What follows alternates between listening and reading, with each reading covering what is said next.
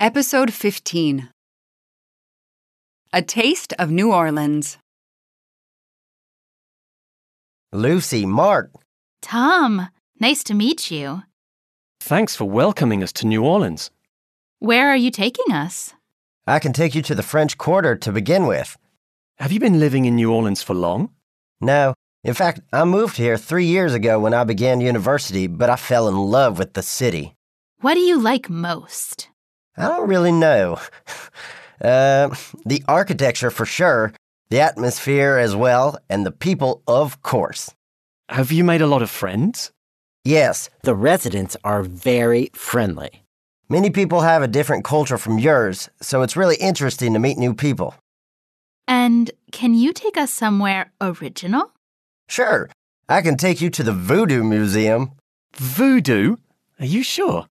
Don't be scared, Mark. People have been practicing voodoo for ages here. It's tradition. I don't like the idea. Come on, Mark. Let's immerse ourselves in New Orleans culture. Don't worry, I'll protect you. Okay, for the Voodoo Museum then. Mark, what do you feel like doing? Well, I've been dreaming of listening to real jazz. You're right, New Orleans is the birthplace of the most famous jazz man, Louis Armstrong. We can do that tomorrow if you want. I would also love to visit a plantation. Sure, there's one not very far from here. In fact, we visited Bokop in South Africa. Slaves lived in this part of Cape Town. Visiting a plantation will be interesting for you then. It's going to be sad visiting a plantation. All the people who died there. Are you afraid of the ghosts of slaves?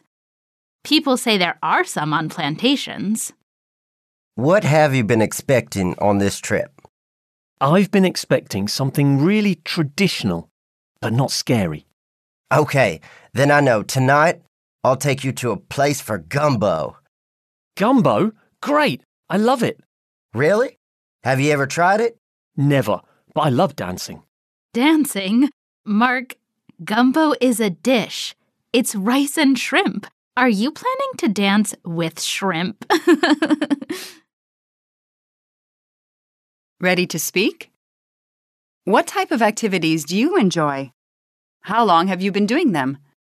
Give different examples, like I have been playing the piano for eight years.